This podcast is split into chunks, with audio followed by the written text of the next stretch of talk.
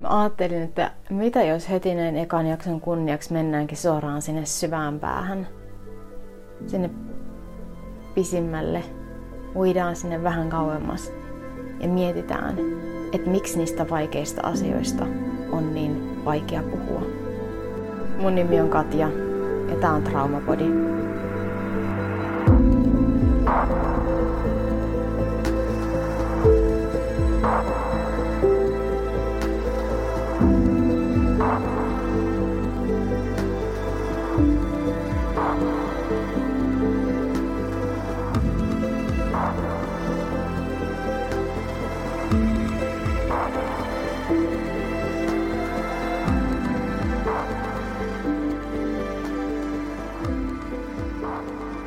Jos joku oli selvää heti tämän podcastin aloittamisen aivan alusta, aikojen alusta asti, oli se, että tämä on se aihe, mistä meidän täytyy lähteä liikkeelle, mistä kukin henkilökohtaisesti lähtee liikkeelle, mistä minä olen lähtenyt liikkeelle.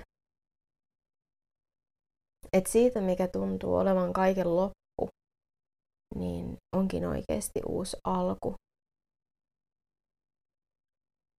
Pidätän oikeuden nauttia hieman aamukahviani tässä samalla, mutta musta on ihana, kun sä oot siellä. Mennään sinne, tai mä muotoilen lauseen uudelleen. Minä haluan viedä teidät sinne, minne on joskus yksin tosi vaikea mennä, minne on joskus yksinään tosi vaikea ilman seuraa lähteä, ilman että joku tulee mukaan vähän tueksi ja turvaksi. Ja ne on niitä paikkoja, ei välttämättä fyysisiä, mutta ne on sellaisia paikkoja, kyllä sä tiedät, sellaisia inhottavia, vähän limaisia, niljaisia paikkoja, joihin päin ei halua katsoakaan. Tämä on nyt ehkä tämän koko podin ydin. Mä menen sinne ja oot vapaa seuraamaan mua silloin, kun susta itsestä siltä tuntuu. Joten juteltaisiko vähän siitä, miksi niistä vaikeista asioista on niin vaikea puhua? Mm, mä tiedän. Mä olin itse hiljaa lähes 40 vuotta. Edes mun um, avopuoliso, silloinen avopuoliso, jonka kanssa oltiin asuttu saman katon alla lähes 15 vuotta, ei koskaan tiennyt, mitä mulle on tapahtunut. Ja se on aika raskasta. Se, mä korostan, että se on ainoa keino ollut mulle toimia. Se on ollut mun suojaksi. Se py, py, hiljaa pysyttely, vaitiolo, se on suojannut mua. Mun ei tarvinnut ajatella niitä asioita. Mä työn sinne päättäväisesti silkalla tahdon voimalla pois mun mielestä silloinkin, kun mä heräsin keskellä yötä, kiestä märkänä, paniikissa ja näin painajaista siitä, mitä mä oon käynyt läpi, mitä mä oon kokenut lapsuudessa. Mä päätin, että ei, tonne mä en mene ihan niin kuin kirjaimellisesti ja kuvannollisesti ja miten ikinä päin haluat asiaa ajatella. Mä päätin, tonne minä en mene. Mä käänsin kylkeä. Mä etsin sieltä peiton alta sen mun silloisen puolison käden ja pistin tyynen, tyynen rauhallisesti, jääräpäisesti. Pakotin itseni nukkumaan uudelleen. Että mun ei tarvitse miettiä niitä asioita, koska mä en halunnut mennä sinne. Se oli aivan liian vaikeeta. Se oli aivan liian tuskallista. Ja tiedätkö mitä? Se on superinhimillistä. Koska kuka haluaa kaivella jotain sellaista, josta se päällimmäinen kokemus on mm, se, jota voisi kuvailla sanoilla sietämätön, täysin kestämätön, ää, kauhua, paniikkia, hillitöntä ahdistusta herättävä, pakokauhua herättävä. Kuka sinne haluaisi mennä vapaaehtoisesti? Ei kukaan. Ja se on just se syy, minkä takia meidän aivot on niin viisaat. Koko keho on itse asiassa ihan superviisas, mutta aivot erityisesti. Silloin kun se traumaattinen tapahtuma on ollut siinä hetkessä totta ja läsnä, aivot tulee apuun. Ne työntää ja itse asiassa lokeroi. Mä tykkään jotenkin arkistoi, arkistointisanasta ja termistä. Musta siinä on jotain tosi kiehtovaa, koska se tarkoittaa, että silloin siinä on kansi päällä ja siinä on lappu, että mitä asiaa tämä koskee, joten tietää olla kajoamatta siihen, jos se on sellainen aihepiiri, johon ei halua kajota. Niin aivot arkistoi sellaiset tapahtumat, jotta niihin ei tarvitse palata. Siihen perustuu, perustuu myös osittain se, että et kaikkea ei edes muista. Sekin on suojamekanismi. Mä haluan korostaa, että on ihan hirveän hyvä muistaa, että, että se, miten mä oon esimerkiksi toiminut, miten sinäkin saatat olla mahdollisesti toiminut, jos koet nyt tämän resonoivan sinuun, niin se on armollista ja se on normaalia. Ja se muistamattomuus on puolustuskeino, olipa se sitten tietoista tai, tai tiedostamatonta, se suojaa meitä siltä kestämättömältä ja sietämättömältä, mitä me on koettu.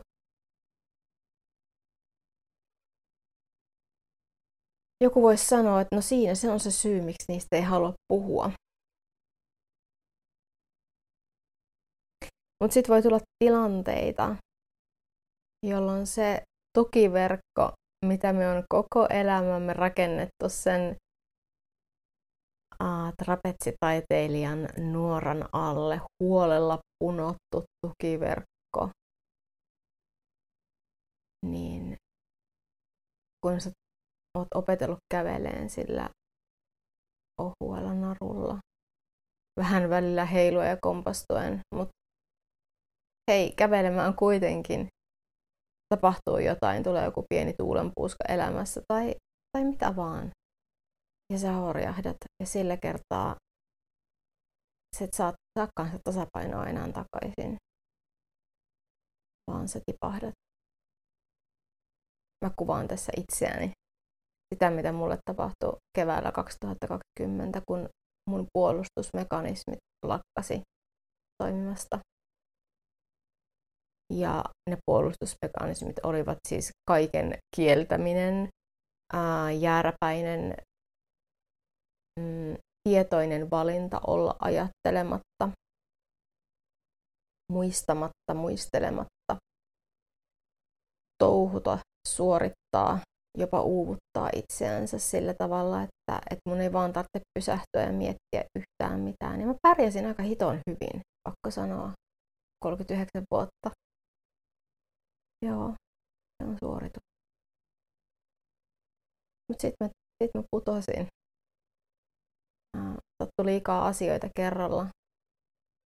Mä erosin siitä pitkästä suhteesta. Mä muutin yksin. Mulle ähm, ei kauhean mieluisaan paikkaan. Sitten tuli koronapandemia. Mä jätin mun työt siksi, koska mulle sanottiin, että me ei haluta sua enää tänne. Mä jäin kotiin miettimään, että mitä mä, mitä mä teen, missä mä oon, kuka mä oon. Kuka on tämä nainen, joka makaa tässä harmaalla olohuoneen lattian matolla päivästä toiseen? Sikiöasentoon käpertyneenä ja itkee, koska se on niin ahdistunut, että ei tiedä miten päin se fyysisesti olisi. Kuka tämä nainen on? Ja se olen minä. Ja mä en tiennyt, mitä mulle tapahtuu. Mä en tiennyt yhtään, mitä on meneillään, mitä mulle tapahtuu, miksi musta tuntuu tältä, miksi mä en saa hallintaan tätä tilannetta, miksi mä en kykene enää vaan niin kuin, mm, piristymään, reipastumaan, ottamaan itseäni niskasta kiinni. Mä en vellunut missään vanhoissa muistoissa. Ehei, mun olo oli vaan aivan todella turvaton ja mä olin niin ahdistunut, säikky ja pelokas, että mun oli vaikea poistua kotoa koiran kanssa ulos. Silloin kun kesä oli kuumimmillaan heinäkuussa 2020, niin mulla oli sysin mustin ja pimein talvi ikinä. Mä makasin ilta kuudelta pimennysverhojen takana makuhuoneen sängyllä ja mä tiesin, että ainoa keino saada se tuska loppumaan on mennä nukkumaan. Silloin kun mä kuulin, että naapurit tulee rannalta uimarenkaineen ja kellukkeineen ja lötköpötköineen, mä totesin, että mun ainoa keino saada tämä mun kehon hätätila, josta mä en tiedä mistä se tulee ja missä se johtuu. Mutta se tuntui niin pahalta, että, että mä en voinut olla sen kanssa, mä en kyennyt olemaan sen kanssa ainoa keino pysäyttää se hetkeksi, saada pieni tauko siitä, on mennä nukkumaan. Joten niin mä tein. Mä elin sellaista helvettiä kuukausia.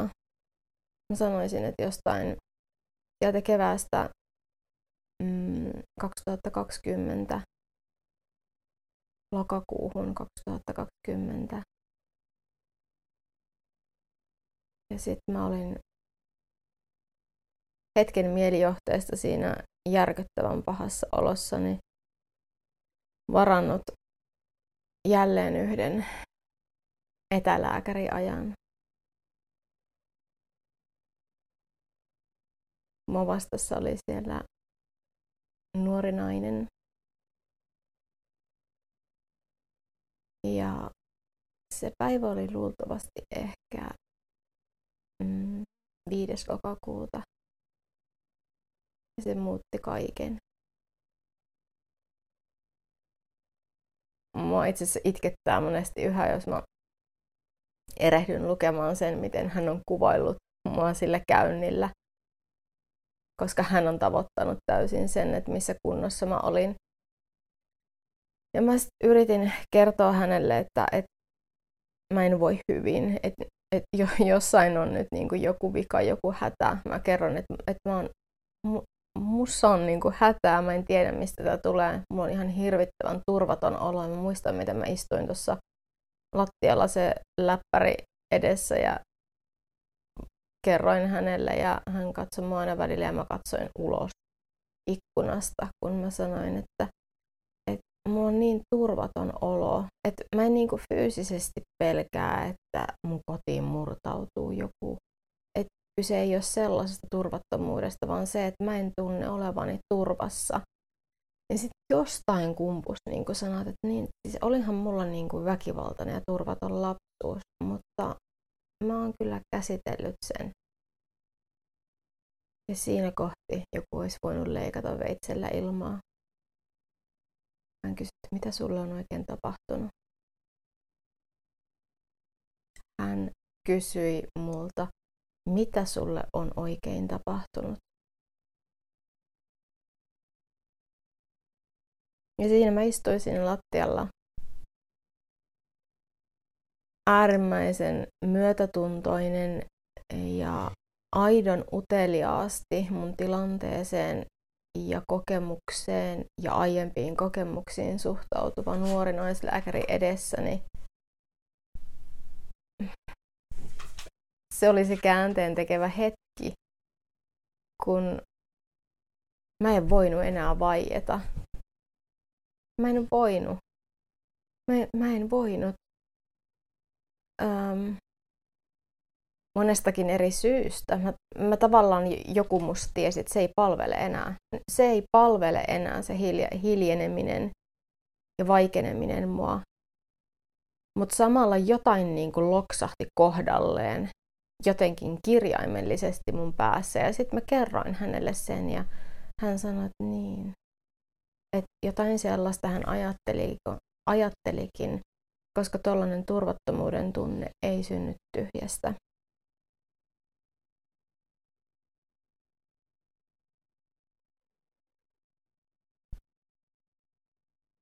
Ja se muutti kaiken. silloin mä ymmärsin sinä hetkenä, kun mä olin lausunut ääneen ne sanat, mä oon traumatisoitunut. Mä poden traumaoireista. Mä en olekaan seonnut, heikko, tullut hulluksi. Se oli niin hirvittävä helpotus, että mä taisin hymyillä sen koko loppupäivän ja mua ei ahdistanut hetkeen mikään. Tälle on joku syy. Mä vaan mietin. Tälle on syy.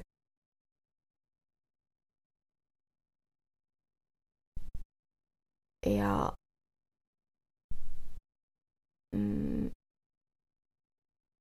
eihän sillä yhdellä käynnillä tietysti ole kyetty kaikkea niin kuin silloin perkaamaan läpi, mutta se tieto siitä, että mä olen kaikkea muuta kuin käsitellyt mun traumaattista lapsuutta,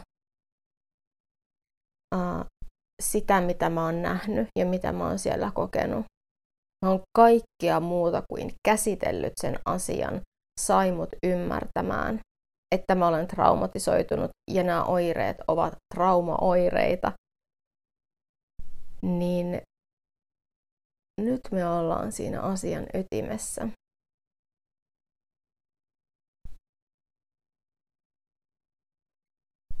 Jälkeenpäin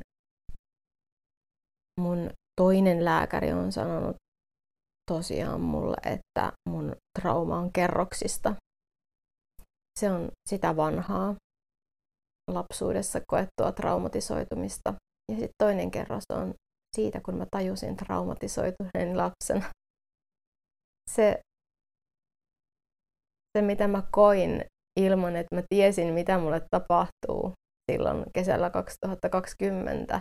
Ja tavallaan sen, sen tiedon niin kuin laskeutuminen, ähm, että mä olen traumatisoitunut, sen tiedon sisäistäminen ikään kuin uudelleen traumatisoi mua. Ja tällä mä en halua pelotella ketään. En missään nimessä. Mä haluan korostaa sen, että mä elin puoli vuotta niiden oireiden kanssa yksin ja se on se uudelleen traumatisoiva kohta siinä. Ei, ei se, että niitä puretaan ammattilaisen kanssa ja ammattilainen auttaa sua ymmärtämään, että mitä, mitä tapahtuu. Ammattilainen auttoi mua ymmärtämään, mitä mussa tapahtuu. Se oli helpotus. Mä, mä pääsin aloittamaan traumaterapian luojan kiitos samassa kuussa jo heti. Mutta tämä on se juttu. Tämän takia vaikeista asioista on vaikea puhua, koska sillä siunaamalla hetkellä, kun sen sanoo ääneen, niistä tulee totta. Niin kauan kun on hiljaa, voi ikään kuin um, leikkiä, että ei, se, ei se sellaista ole niin tapahtunut, ei ainakaan mulle. Tai no eihän se mitään vakavaa ollut. Tai eihän nyt tollasesta ihmisille on sattunut pahempaakin sillä hetkellä, kun sen sanoo ääneen, siitä tulee totta. Sillä hetkellä, kun sen kirjoittaa, siitä tulee totta. Tai niistä tapahtumista kirjoittaa. Siitä tulee yhtä lailla sellainen oivallus, että on totta. Sillä hetkellä, kun mm, uskaltaa itselleen myöntää jotenkin ajatuksissaan edes hiljaa kuiskaten, että voiko sittenkin olla kyse siitä, niin silloin siitä tulee totta. Eli vastaus kysymykseen, miksi vaikeista asioista on niin vaikea puhua, on lyhyesti ja ytimekkäästi, että niistä tulee sillä hetkellä totta. Ja se on vähän järkyttävää, monesti. Se on ensin järkyttävää. Se on pelottavaa etukäteen ajateltuna, mutta loppujen lopuksi vasta sitten se toipuminen voi alkaa.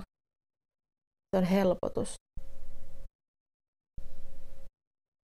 Koska sellaista, mitä ei tiedosta, ei voi käsitellä. Sellaista tunnetta tai tunnetilaa, jolle ei ole sanoja. Se tulee vaan ulos epämääräisenä pahana olona, eri asteisena kullakin. Ja mulla se oli niin, kuin niin paha, että mulla ei ollut enää vaihtoehtoja. Ja mulle tavallaan tapahtui ne kaikki kerralla. Mun terapeutti monesti sanoikin mulle, että sulla on Katja vähän turhan kova toi tahti, niin kun, että sä, sä, et, niin sä et hirveästi pelkää, vaan sä menet kaiveleen aika lailla niin sinne deep shit juttuja niin hirmu helposti ja nopeasti. Ja mä myönnän, että se on ihan totta. Ja se on ehkä, voiko sanoa, että peruja siltä hetkeltä, kun se lääkäri multa kysyi, että mitä mulle on tapahtunut, ja mä vastasin, vastasin hänelle ja tajusin saman tien, että mitä mulle on tapahtunut ja mitä, mitkä, mitä niin jälkiä se on muhun jättänyt. Niin, mm, se oli eka kerta, kun mä yksi myönsin itselleni ajatuksissani, että kyllä, näin on käynyt ja näin pahasti se on muhun vaikuttanut. Ää, sillä hetkellä mä en toki kirjoittanut siitä asiasta, mutta mä sanoin sen samalla ääneen. Eli mä ikään kuin kävin ne kaikki kolme vaihetta läpi kerralla. Tämä ei ole mikään tieteellinen protokolla, vaan tämä on ihan mun, mun oma protokollani. Miten mä nyt oon miettinyt, että miten vaikeita asioita voi niinku lähestyä, niin niistä tuli totta. Ja jep, kuten tuossa hetki sitten kuvasin, niin se oli samaan aikaan sekä järkytys että valtaisa helpotus.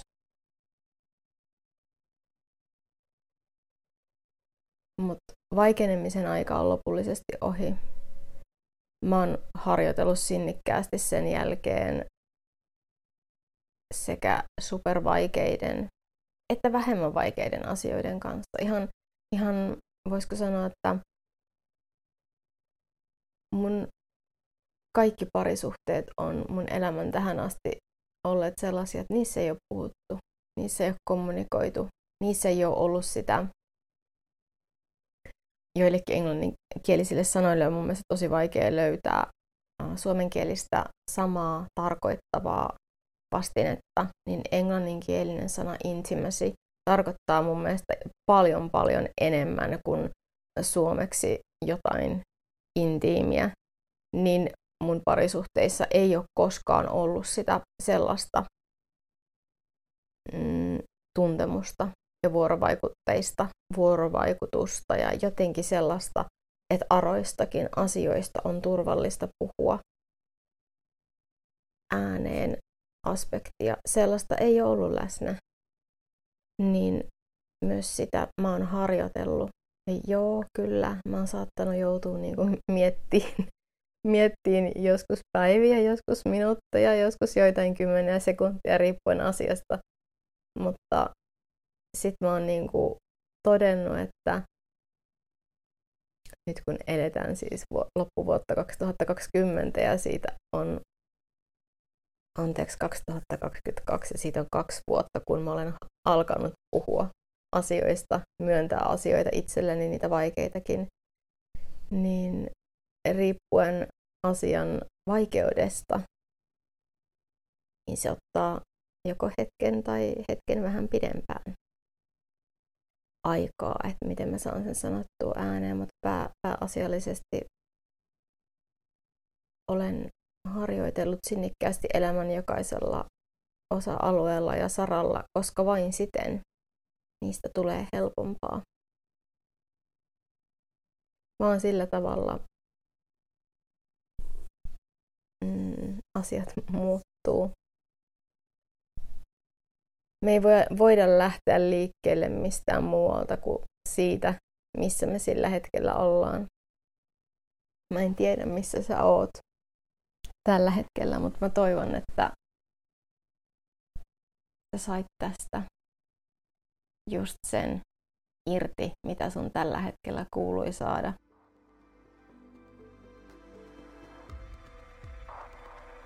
Kiitos kun kuuntelit. Muista kiittää myös itseäsi siitä, että sä otit tämän ajan itsellesi. Mutta tavoittaa parhaiten sosiaalisesta mediasta, Instagramista oikeastaan nimimerkillä Katja Kestä.